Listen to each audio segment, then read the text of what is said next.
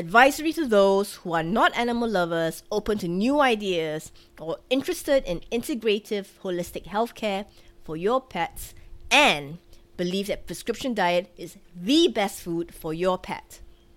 This podcast may offend your sensibilities.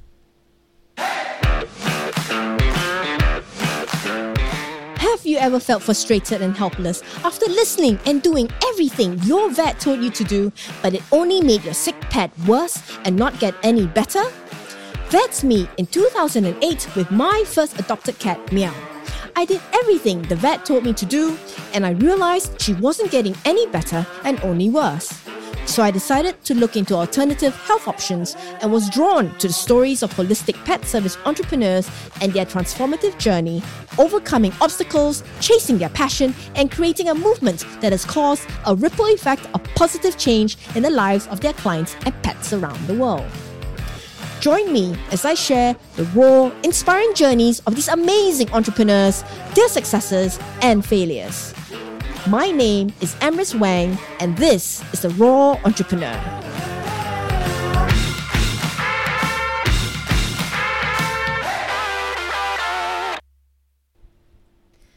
Good morning, everyone. This is Emrys Wang of The Raw Entrepawneur.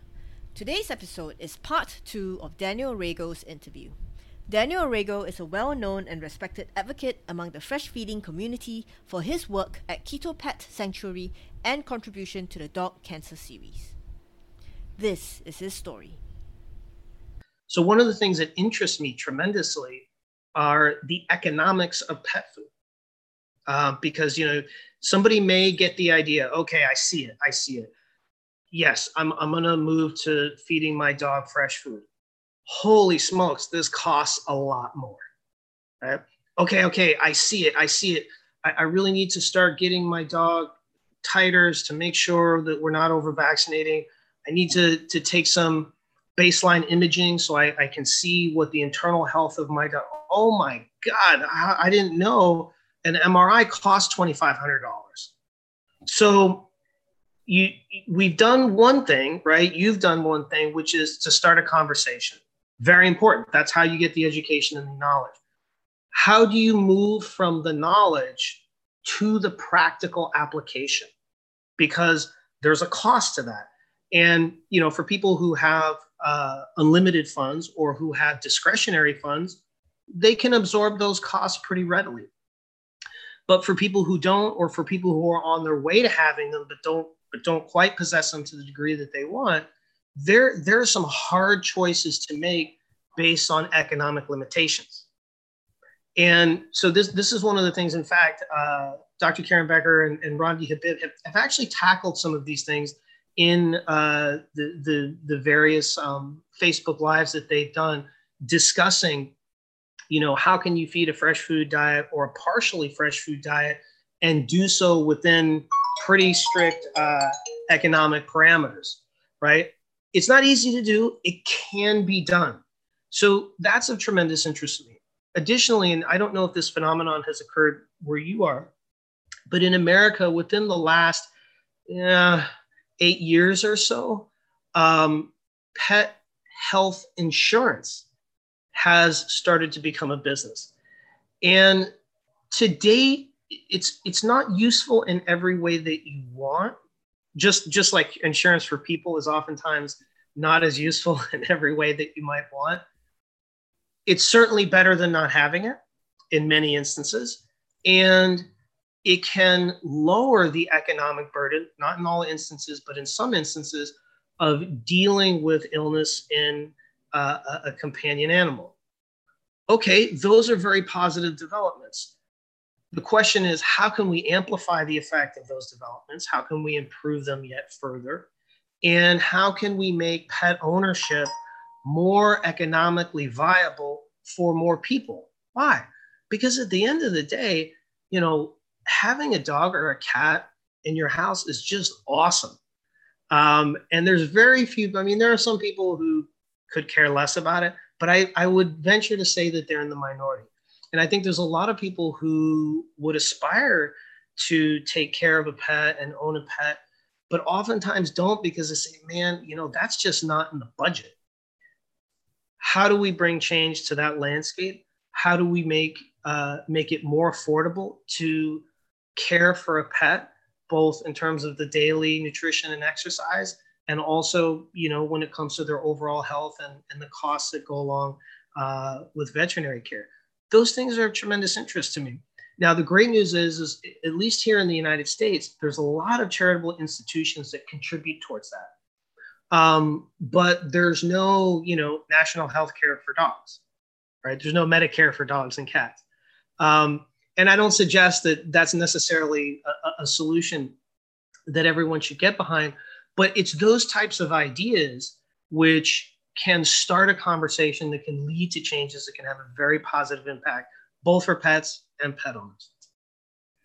Yeah, I, I I see what you mean because for me as a pet owner, plus I'm actually active as an animal welfare advocate, and mm-hmm. um, you know, I do rescue work. I do trap, neuter, return, manage. You know, I sterilize the stray cats in my in my area. You know, uh, so I work with a lot of rescue animals. Yeah. You know, uh, so I have like twelve cats and one dog at home. Oh wow. yeah. You got a family. I have yes, I have a mini farm. Uh, yeah. I live in a flat which is about just under 800 square, I think it's feet. That is the translation for you guys. Yeah, under 800 square feet. So I actually have to think about environmental enrichment for mm-hmm. Sure. for my cats because when I started out, I only adopted one cat, you know, 12 years, almost 13 years ago.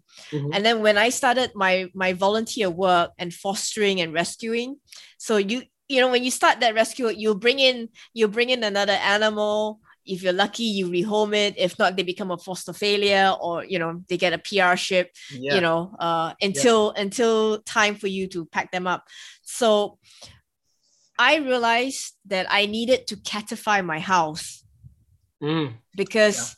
because i live in a small flat you know um or apartment as you call it in the us but over here we call it flat and with cats and their behavior, it was very stressful when I started to have like three cats and one dog. Um, shit, pee, spray, cat fight started to happen, you know, and I was trying to look for ways to improve the situation. And there was one time when I thought, oh, I told my vet, do I need to give them Prozac or something? Because you know, I'm not a fan of chemical drugs, yeah. but it was it was getting to a point where I was like, what the hell should I do? You know, how how can I how can I have some peace in in the house? Mm. And and um, that's when my journey into you know um, learning and studying more and finding out more on, on the on the internet with like Jackson Galaxy and uh, Kate Benjamin, who are considered like the cat experts in the cat world when it comes to catification and cat behavior. Um, that's when I started to catify my house with a cat superhighway and everything.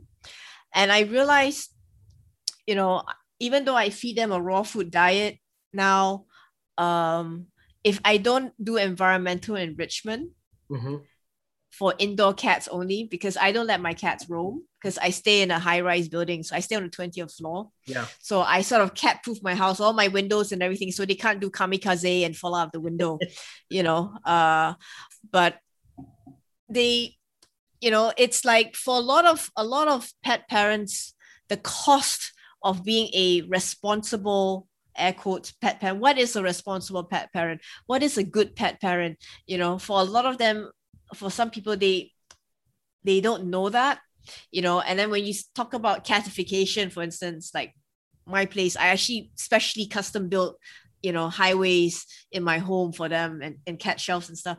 You know people come and they, they're like wow how much did that cost you?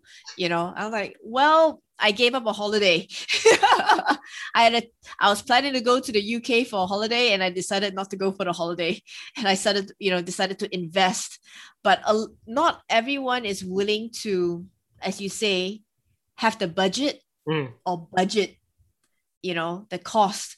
And and feeding and my interest is in in i work with a lot of low income families you know uh to help them out with sterilization and most of the time you know i'll ask them you know what are you feeding and normally they're feeding kibble because that's the best that they can offer yeah and you know, and I have to thank you, Dr. Karen Becker and Rodney. I mean, all of you guys are like pioneers in what you've do, been doing because if it wasn't for the work that you do, you know, that you've done on like the concept of just changing up the diet, freshening up the bowl, for instance, you know, that that very famous formula of like if you feed a bowl of kibble and you take out 20% and you put in 20% of fresh vegetables, you know, that will make a huge difference in in say your dog's your dog's health, you know.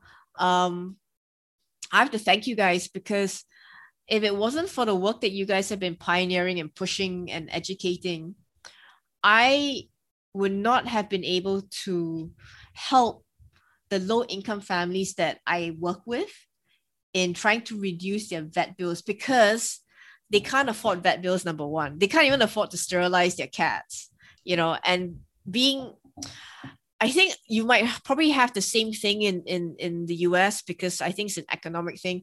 They, they might not have the economic means, but they love animals and they just bring home, you know, a stray, injured stray, but they don't sterilize. And then suddenly they become hoarders because they don't yeah. do population control.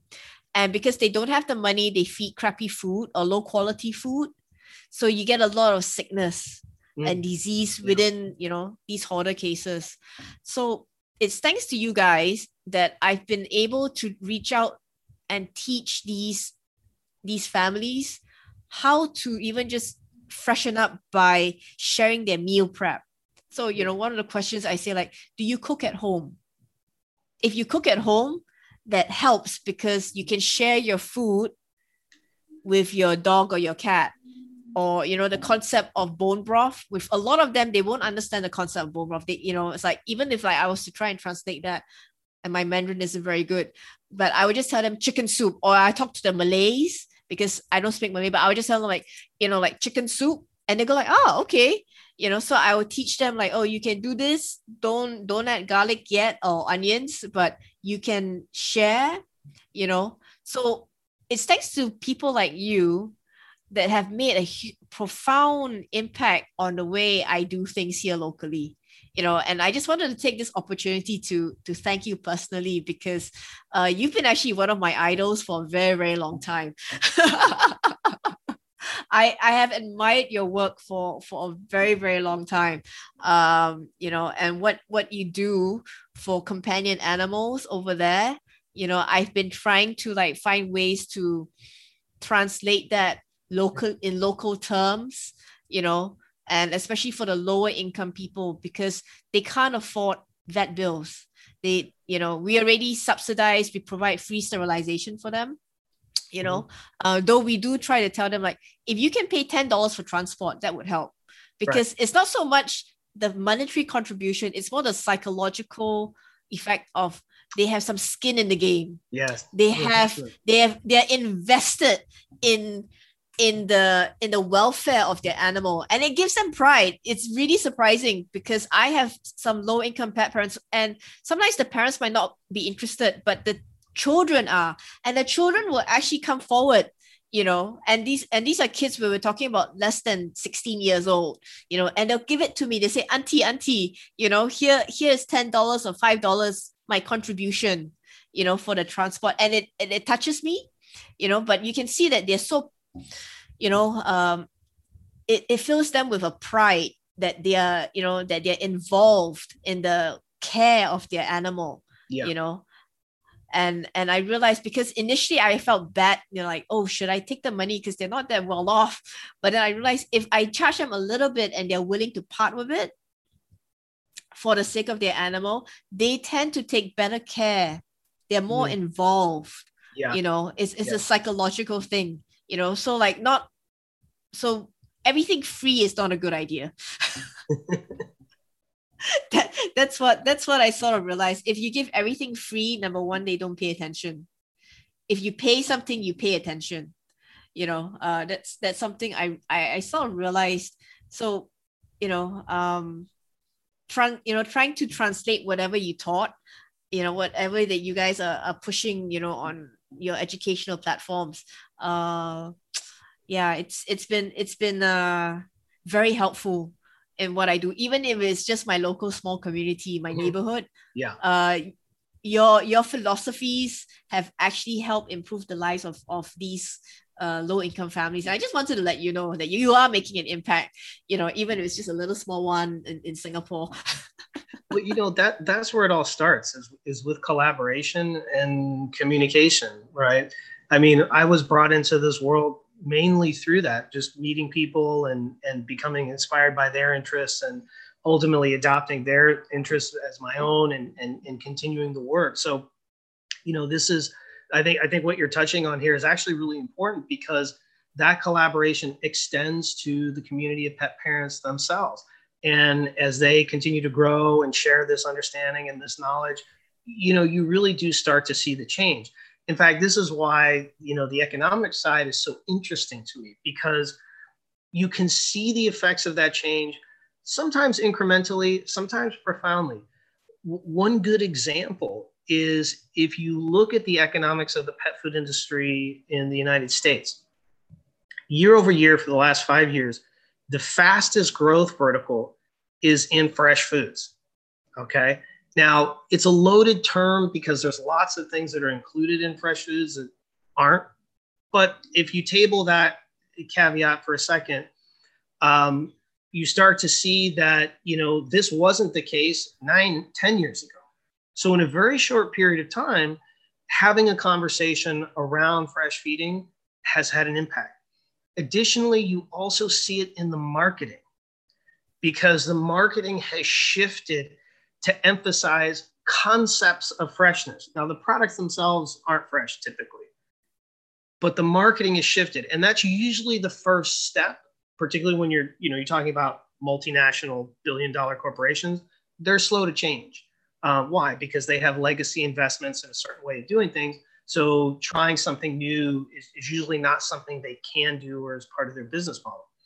But when you see the marketing change, you wait a few more years and then you see the products slowly start to evolve and you know it, it, in the last two years there's in this country there's been about a dozen companies that have small companies that have rushed into the fresh uh, feeding space and a good portion of them are still active and successful which is hard to do because you're competing against large institutions and your product's much more expensive.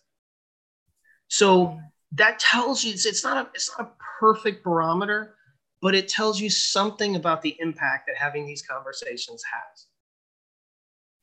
So what, you know, if if you were to speak to a low income family and they could only afford kibble, for instance, what would you suggest to them on how they can freshen up the bowl?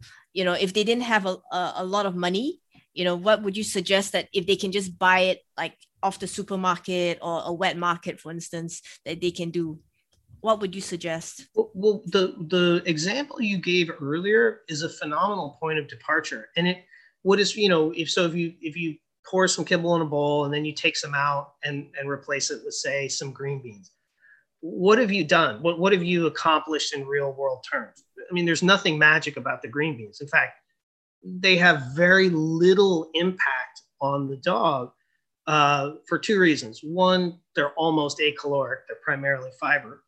Two, canines don't have sacculated colons, so their ability to get a butyrate producing effect from the fiber is limited in compared to humans. So, what have you done? You cut calories or controlled calories. So, and and you know, th- there was a, a, very good anecdotal case, and I, I can't remember the name of the uh, doctor who did this. Uh, and he did it, I think, for 60 days, which was quite a trial. Uh, but if you Google uh, the Twinkie diet, what did this guy do? He demonstrated that you can eat absolutely terrible food, primarily Twinkies, and lose uh, lose body weight. Now, is this something that anybody should do? Probably not. But it makes a very interesting point, which is if you sufficiently control caloric intake, the type of food that you're eating doesn't matter. Right? In other words, if the acute goal is to lose a certain amount of weight in a certain amount of time, of course, the quality of the food that you eat matters over the, over the long term. Um, it's, it's, it's important to, to make that point. So w- what are you doing? Well, if you equate um, uh, pet, you know, kibble with Twinkies, and they're not that dissimilar. They're prim- both primarily sugar. They're refortified, and they have a tremendous amount of preservatives in them. So they're, it's not an overstatement or an embellishment to to make that analogy. If you're reducing the amount of that kibble significantly, then the insult that it would potentially give in excess is reduced dramatically. And also, if the budget is limited and you're feeding the animal less food, right? If you're controlling their calories uh, rigorously, you're also, you know, the the value that spend on that food extends over time because you're able to to you know feed from that bag for more more time than if you fed your dog more at each interval uh, at, at each feeding interval. So those techniques can be very appropriate for folks on a limited budget. Um, the other thing that, that one can think about is, and this is something that uh, that, that I do, and, and I would presume that something like this might be available uh, where you are, is you can go to your butcher and you can say, hey, look, I am looking for close to expiration meats. These meats are still fresh, they're still in saleable condition, but they're going to expire very soon which means they're cheaper. So if you're looking to feed your dog freshly, that's a very, very effective method of cutting the price sometimes in half and still being able to feed your dog uh, fresh foods. and how would would that apply for cats as well? Absolutely. I mean, I mean cats, cats are uh, obligate carnivores the the idea that a cat would eat something that's not meat is a is a steep hill to climb. Um, and and if you look at cats' response to like vegetables and carbohydrates, it's it's not great. Can they survive off it? Yeah, they can. Can they thrive off it? I think it's very difficult to make the argument that they thrive off. So because that there's a fat you know with uh, vegan pet foods for instance you know uh, in the in the pet food market where you know they say like um, to pre- to support or prevent animal cruelty uh, feed your animals vegan pet food you know um, what is your what is your take on that well that that goes back into our bucket of thorny issues right um, but but let's untangle them let's untangle them together um, and this is an issue you're, you're touching on something that here in the Los Angeles area is a big deal. People very much care about this. Um, and there's any number of big name dog food brands that, that sell a, a vegan product. So if we work backwards from, you know, our understanding that, the dogs are primarily carnivores, cats are carnivores, then we can know if we accept that, then we know that feeding them carbohydrate wouldn't be appropriate right out of the gate. So whether the food is vegan, uh, the, the kibble is vegan or not vegan, the preponderance of high carbohydrate in those foods makes them immediately not appropriate. Right. Okay. So that right there, you're you're back to to hopefully feeding feeding the dog uh, a fresh food diet. Uh, if if you say, well, I don't want to feed my dog a fresh food diet because of the use of animal products, then the question becomes okay, how do I get my dog an appropriate balance of fats and proteins from non animal sources? Whew, very, very tough to do. It, it, can it be done? It actually can.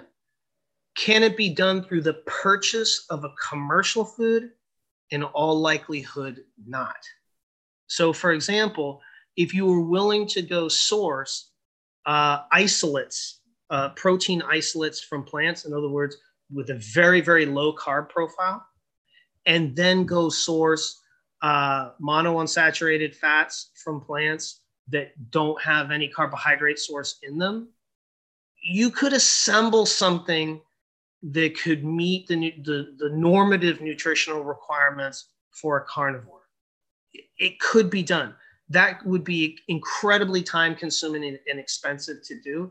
And as I mentioned before, the opportunity to achieve that through a commercial uh, vegan pet food purchase is approaching zero. Maybe there's something out there. The likelihood that it would meet the same macronutrient profile as just feeding fresh, it would be very difficult to, to find that. So these these are not unchallenging issues, you know, particularly if you care about the source uh, uh, of food. Um, but that's I, I would frame the issue in that way to at least give people an opportunity to think as rationally as they can about the topic because it, it's a loaded topic. People are very very passionate about it. Yeah, because I know of some some friends who are say vegetarian or vegan and the idea of handling physically handling raw food puts them off mm, you know the meat sure. yeah you know psychologically it puts them off yeah so i have some friends who manage to to go around the issue because they do well the ones that i knew luckily they they sort of understand the the the the link between feeding a species appropriate diet mm-hmm for your companion animals, say cats or dogs. So, you know, I I had to help um, help them find like a local commercial uh, raw food company that mm-hmm. minces the food, grinds it up, so they don't mm-hmm. actually physically see a foot right. or a thigh yeah. or a, yeah. a, head of a you know um that, that kind of thing so it, it's easier for them to defrost and then dish it out you know uh, it's the, yeah. the less ick factor for them but i remember uh, one of my vegetarian girlfriends she actually um, texted me and said like hey someone gave me some duck feet i can't handle it it you know when i when i see when i see the you know the, the duck feet and and then someone gave her like some quail you know mm. like baby quail whole yeah. baby quail um psychologically she said it was too much she couldn't feed a cat so she said like can i give it to you you know um knowing that i didn't have that that problem so i said yeah sure you know so i realized like for some people who who have this raw this issue with handling raw physically seeing raw uh the presentation of the food uh, commercially helps them you know overcome that barrier so for them feeding like almost like a bath diet or ground up everything ground up mm. um it's easier for them to serve than say um as some people call it like a DIY Frankenprey kind of diet where you right. sort of mix and match buffet style you know um yeah, yeah yeah it's all psychological actually. I think a, a, a lot a lot of things that we touched on today for the human pet parent it's it's all about overcoming your, your like the perception mm. you know how you look at things um how do you justify it in your brain how do you accept you know um the, the paradigm shift in, in changing your attitude towards um, say a commercial kibble diet versus trying to even feed a, a fresh food diet you know for some people it is easy like you said if they're already into health and mm-hmm. nutrition mm-hmm. for themselves when you explain it to them the light bulb moment comes on for them but for those who feed and this is what i notice when i do adoptions is that um my potential adopters who adopt from me i would normally you know encourage them to feed a fresh food diet that's one of my conditions because i'm already a raw feeder and i feed raw so i said like are you able to do that? So I usually do an education thing. And I realized just not meaning to, but I sort of see a pattern right. of the ones that actually do finally agree to adopt from me are the ones who are already more health conscious, who personally aspire to better health for themselves. So they're looking into better food, nutrition, mm. lifestyle choices, exercise. So the ones that adopt from me are already on that path. Mm-hmm. So when you explain the benefits of raw, you know, fresh food feeding and exercise and you know how how to optimize health for to and I always go by the angle reducing vet bills because mm-hmm. it's it, for human beings always dollars and cents. Sometimes it's not it's not so much the aspirational goals but yeah. practical goals you know where you say like um, you might spend a little bit more on the food but the long-term benefits is that you spend less on uh, vet bills and as you were talking about pet insurance we do have some pet insurance companies in singapore Ooh. but they're not very popular still uh, number one is like you said you know the the offering the coverage that they have might you know might not be everything. And for a lot of people the concept of paying for your pet's insurance is still quite a novelty you know. For myself personally i've not done it because i'm mainly a rescuer. And unfortunately pet insurance does not cover rescue animals. They cover pet com- like true blue companion animals. They don't cover rescue work. So a lot a lot of a lot of my rescue friends don't mm-hmm. don't do pet insurance because number one it's a waste of money to them even for me yeah. you know um i'm not covered because they don't recognize the the rescues as yeah it's, it's a different category unless you say like oh this is my adopted pet cat my pet dog and then you give the so-called history you know they could have been mm. adopted from a shelter it doesn't matter but you have to have ownership of the pet. Yeah. Whereas, like, if you're in the rescue community, you're doing fostering work, there is no pet insurance coverage for that. So we still have to pay for vet bills, you know, cash. yeah. Yeah. That that that is something that is uh different, yeah, for over here. But yeah.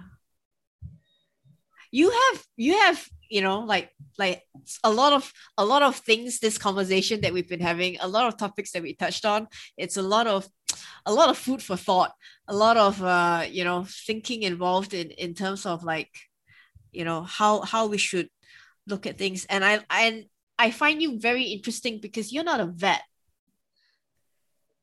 Are you a doctorate of anything? I'm sorry not no, from being you know mo- most of my education in these field in this field has come informally. Um, mm.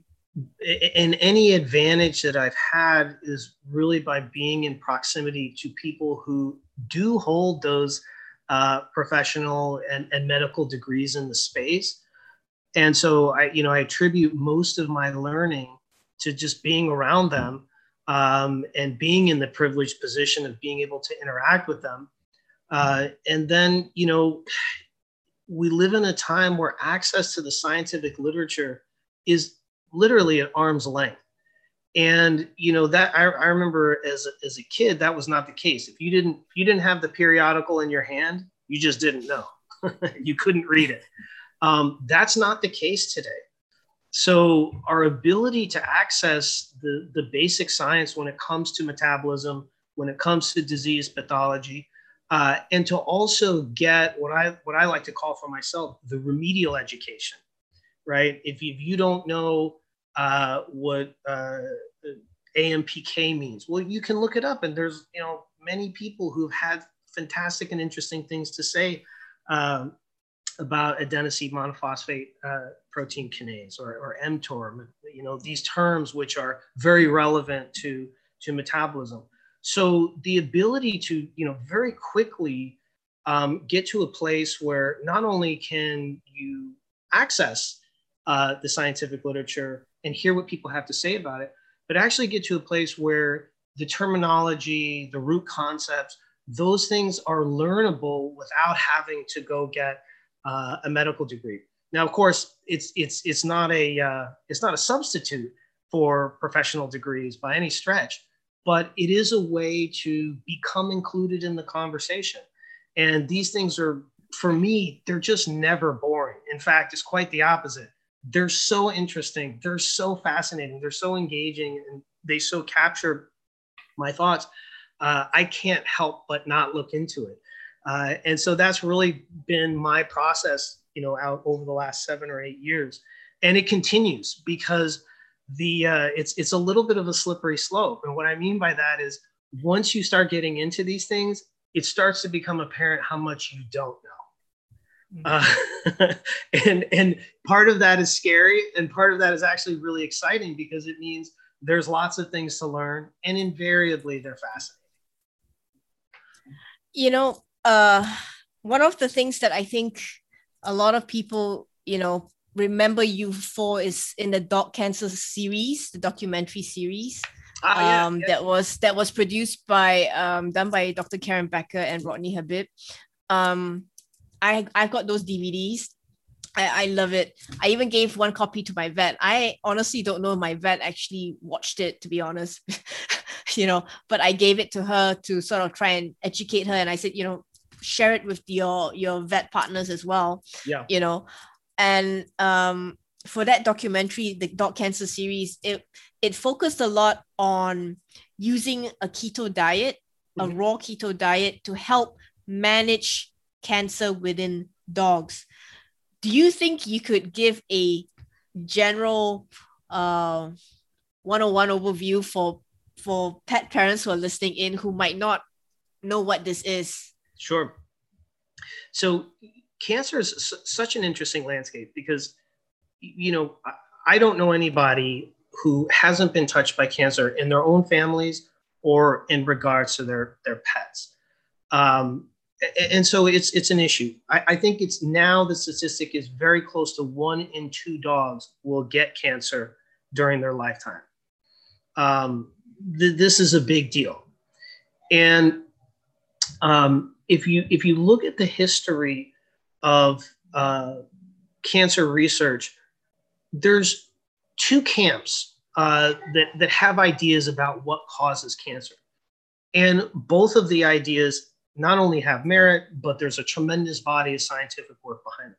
Probably the most commonly known one is the somatic theory of cancer, or the idea that cancer comes from an aberration in our genetics. And there's quite a bit of evidence that, that demonstrates that. The question becomes is that, uh, is that a generative effect or a downline effect? But we'll, we'll come back to that. The, the other idea about cancer, which is probably less well known, um, but for which there's a tremendous body of, scientific evidence, is the metabolic theory of cancer, which uh, doesn't look at the, uh, the, the dysregulation in protein folding in the nucleus of the cell, but looks at the dysregulation in metabolism of the cell, specifically in the mitochondria of the cell, which exist outside the nucleus. Um, why is this important? Well, as we, you know, if we go back to our uh, eighth grade biology class, we know that our mitochondria uh, make energy in the cell, right? So when we consume food, it's broken down inside the cell, and the mitochondria put out these uh, ATPs, these units of energy, the adenosine uh, triphosphate um, uh, molecules. And so, what the metabolic theory of cancer shows or demonstrates is that when mitochondrial function begins to fail, you start to see the presentation of disease pathologies. And here's where things get interesting it's not just cancer, it's obesity, it's diabetes, uh, it's uh, cognitive decline, cardiac disease, and yes, also cancer. So, this brings up a, a very interesting consideration about metabolism itself in two respects. One is is that when uh, when the mitochondria in a cell begin to fail in their function to produce energy correctly, the cell transforms into a cancerous cell. Okay, and that metabolism changes from a form of metabolism that re- relies primarily on oxygen to one that relies on fermentation, which is sort of a fancy way of you go from oxygen metabolism to sugar metabolism, right? Fermentation is essentially uh, relying on glucose as the primary fuel substrate for creating energy for the cell. And this is a hallmark of just about any cancerous cell. and so the reason why the ketogenic diet has a role to play in this regard really is twofold. One is is that by eliminating foods that insult cell metabolism, in other words, your typical high carbohydrate uh, heat processed sugar pellet, which is essentially a, a dog or a cat uh, kibble, and introducing a fresh food diet that's species appropriate that also lowers the threshold of available glucose, you end up doing two things. One is you remove the insult, and two is you induce a state of metabolism that lowers the primary fuel substrate for cancer, which is glucose or sugar or carbohydrate, however you want to characterize it. So this this has been well understood. Gosh, now almost hundred years. Um, so it's not it's not new. It's not actually particularly novel. Um, it's become a more popular conversation because there's a lot of cosmetic and cognitive effects in humans. Uh, pardon me, that occur when the when a person uh, consumes a ketogenic diet. So, for example, people will lose fat mass. That, that's a favorable cosmetic appearance. Uh, additionally, they tend to notice that their brain feels great, that their thinking is clearer.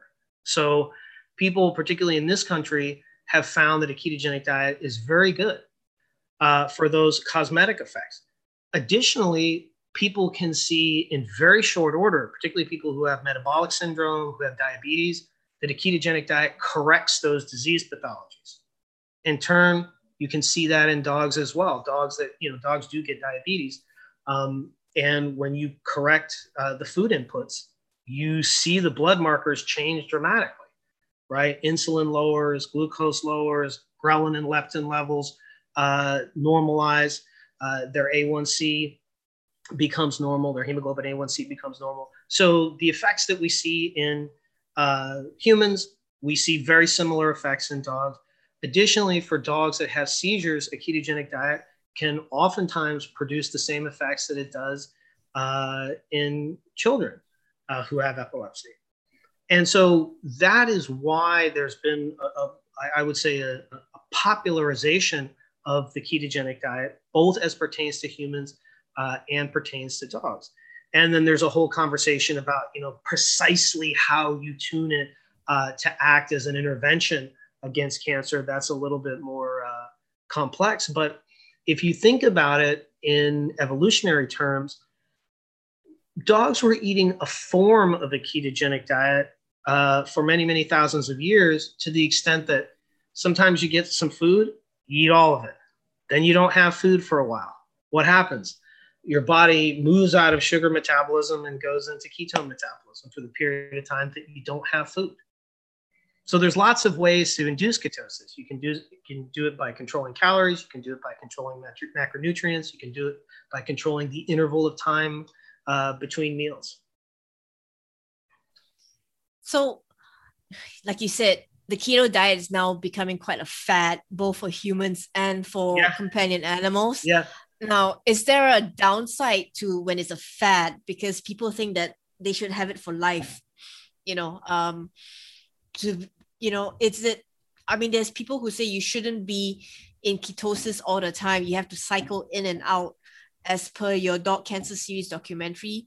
You you you know you talked about cycling in and mm-hmm. out of ketosis.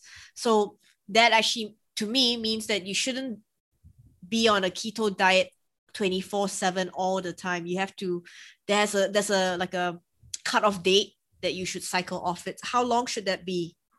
Well it really depends on what the goal set is right? Uh, I, I, know it, there's a couple folks uh, a couple physicians i know who remained in ketosis for two years. Wow. Great uh, I don't know anybody that's kept a dog in ketosis longer than a year. Uh, so that and you know these are all these are all anecdotal cases, so it's it's hard to say everything you might want to about them. But the idea that somehow sustained ketosis uh, in and of itself could be harmful, I, I think is, would be tough uh, tough to maintain. But but maybe there's instances where you could show uh, that, that that it is harmful. But the advantages of cycling in and out of ketosis is that you can do other things, right? So, for example, your only goal may not be metabolic health. Your goal may be to increase muscle mass. Well, it's really helpful if you have an excess of protein to do that. Consuming an excess of protein is going to take you out of ketosis. So mm. it, de- it really depends on what's the goal set here. For example, there there might be other goal sets, but particularly as it comes, you know, for humans. You know, eating donuts is fantastic. They're delicious and they're sugary and they're delightful. So sometimes somebody just may want to enjoy a donut, and that may be a good enough reason to cycle out of ketosis. So it, it really depends on what the goal set is. You know, and the same thing could be for a dog. You know, maybe feeding a dog macaroni and cheese every day is not the best idea, but you know, once a year is probably okay. And giving your dog a treat like that, um, you know, may be as enjoyable for you as it is for them. So there, you know, there's all kinds of reasons why you might want to cycle out of ketosis. Um, and again, I think they just track back to what are your objectives, what are your goals, and ultimately, what do you what do you want to do with metabolism? There's lots of reasons to induce uh, ketosis uh, metabolically, not the least of which is it can have profound effects on immune function, can have profound effects on body composition, uh, and on um, mental performance. Those are great goal sets. Ketosis is not the only way to achieve those things. So these are really decisions, I think, that center around what the focus is for a given period of time and ultimately what the target is that you're trying to hit by controlling metabolism one way or another. Hmm. Interesting because, you know, especially for humans, there's all sorts of diet fads through mm-hmm. through through this, especially this last 500 over years or 50 years for instance so many different diet fads that's been for you know our human uh, need to look good, lose weight, you know, feel fantastic. Um, so I've always viewed dieting as a fad. It's not a lifestyle. Mm-hmm. And but one thing when I was looking into the keto diet, it's I I was like looking into, you know, like our ancestors were more what what do you call it? Hunter and gatherers. So in the old days, you know, when we didn't have all this, there'll be there'll be seasons, there'll be different seasons in on the planet. Mm-hmm. So you'll have you'll have uh, seasons of plenty and then seasons of not plenty you know because of prey or food or plants um so would you say that the keto diet actually sort of falls into one of those seasons I mean, potentially, you know, that, I mean, and now you're getting into some really interesting areas of, of, uh, of anthropology and where, you know, various, you know, groups of Homo sapiens lived on the planet at different times would be determinative of that. You know, um, if you if you look at the history, one of one of the ways to kind of think about this that, that, that perhaps could be helpful is if you look over the last you know several million years really in the last 2 million years even before the advent of fire there was a pretty dramatic increase in brain size as a result in humans uh, as a result of uh, having a preponderance of animal meats that that had a, a, a big dramatic increase then you got fire which added a heat process to these meats which made them more bioavailable which then you had another big jump in brain size. Okay. Now, if these meats were being acquired, say, somewhere along the equator, you might also have access to seasonal fruits. So a higher carbohydrate, higher sugar diet. But if you had access to a preponderance of meats in northern climates, maybe there was no fruits. So, you know, th- there are some variations in, in, in, in, in those respects. But where things get really interesting is really in the last, I would say, 50 to 70,000 years when Homo sapien acquired the language faculty, right? And in other words, when we went from being just about like every other primate to being able to do this kind of introspection, self reflection, and communication that other animals just really can't do like we do. That from that period to about 10,000 years ago, when you when agriculture came in and humans actually had the ability to sort of be in one place and eat a high carbohydrate diet that period of time is probably most representative of what constitutes uh, an optimal nutritional plan for uh, humans. It's going to be primarily meat based, maybe with some uh, low carbohydrate fibers and some seasonal high sugar additions in the form of fruits. That's probably most representative of what the most recent period of evolution for us is. I think this a similar story could be said about dogs, right? Dogs from within the last 50,000 years really only had access to uh, animal meats, maybe with some variation if they were somehow connected to human tribes. Maybe they got some heat process meats that the humans ate potentially. But for the most part, it's only been really within the last hundred years or so that they could even get anything else.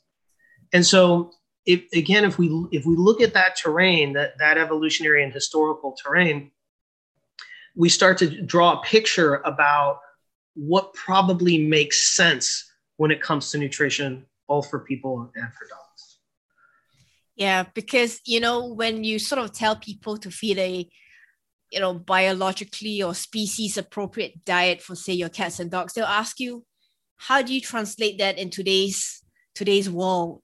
You know, uh, you know, um, they're like, I can't. And it's always to do with geographic location as well. For mm. instance, mm yeah. in Singapore, we're a tiny island. We have no agricultural land. We're not farm. You know, everything is imported into the country. Um, so the you know, like in the US, where you can work with your hunters or you can go hunting for food. Yeah, you can get you can shoot an elk, right, and butcher it yourself. Yeah, you know. Yeah. Uh, um, things like that. Uh, it's it's so much easier for you know for your geographic location over there whereas for us uh, for our local community when you tell them species appropriate diet they'll be like what chicken because yeah. the only thing they can think of is like oh if i rear some chicken in the old days in the in the village you know uh before modernization of singapore people would have chickens roaming around, you know, on on uh, their their their little farms and stuff. But if you're talking about or fish, because we're an island nation, so seafood is is um, popular because you know you can go and fish.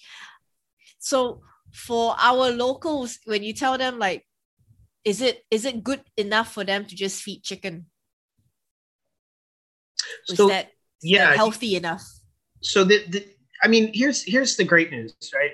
If if you want to give your dog some chicken, it, it, you're you're not moving backwards.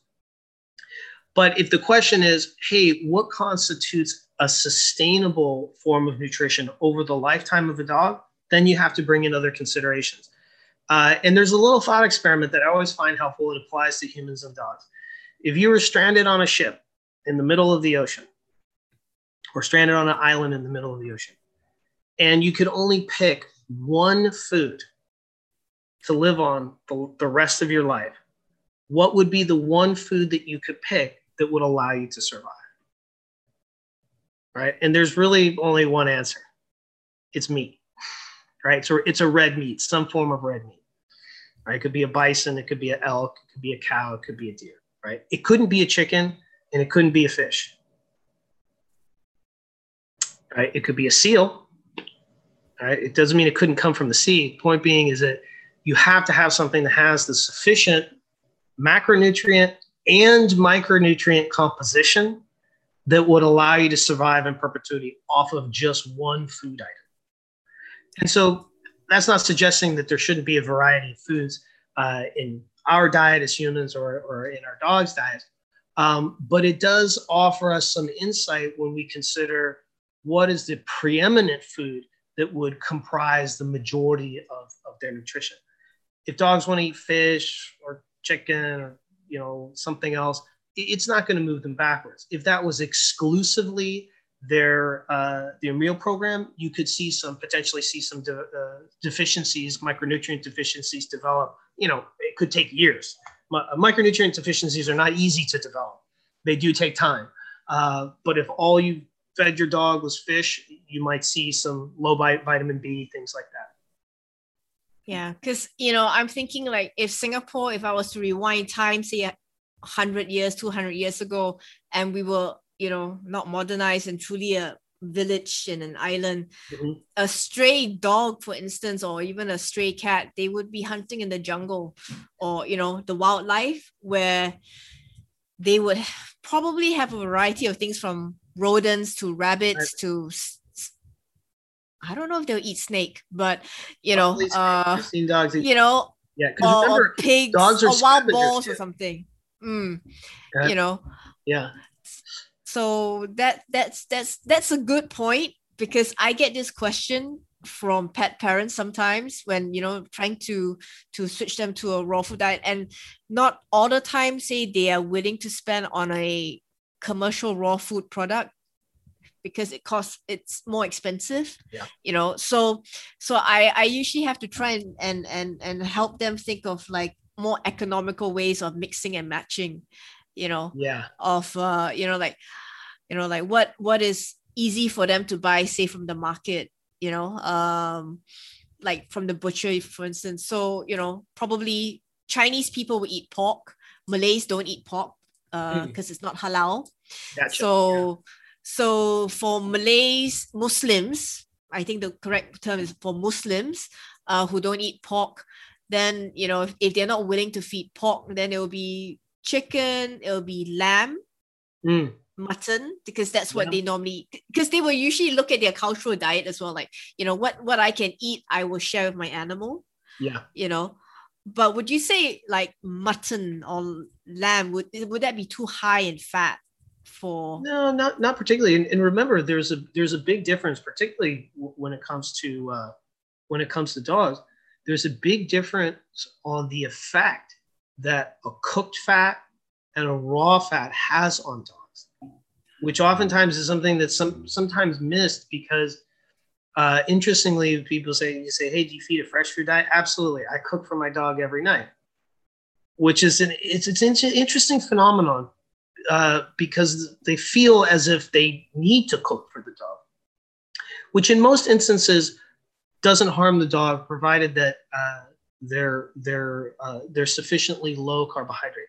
But the reality is, if you do have fattier meats and you cook them over time, that could lead to some pancreatic distress, uh, and it's completely unnecessary. The the the dogs and cats thrive off the non-heat processed foods. They they don't require a heat process. Um, and so one of the things I think is, is important to note, and unfortunately, this isn't established scientifically to the degree that we want, but it's there's some very good anecdotal case studies that, that show this, which is you can take a dog that that has um, pancreatitis, and you switch them to uh, fresh food diet, you know, not not heat processed in any way, and you may be feeding them a you know a fattier meat, a ribeye or something like that, or a ground chuck. Uh, and the the uh, the CPLI test, which is a, a, common standard for assessing pancreatic distress, changes you know within a week, um, just by just by moving from cooked fats to uncooked fats. You haven't you haven't changed yeah caloric density from fat, you've changed from fats that undergo heat process to fats that don't. Um, and so that tells you something very important about the nature of fats and the impact that they can have uh, on a dog. Wow, I'm so thankful and grateful that you took the time to listen to this podcast. It would mean the world to me if you could subscribe, download, rate, review, and share this with others whom you care about that may enjoy it as well. Thank you, and remember to be kind to yourself and others. Have a awesome day, everyone.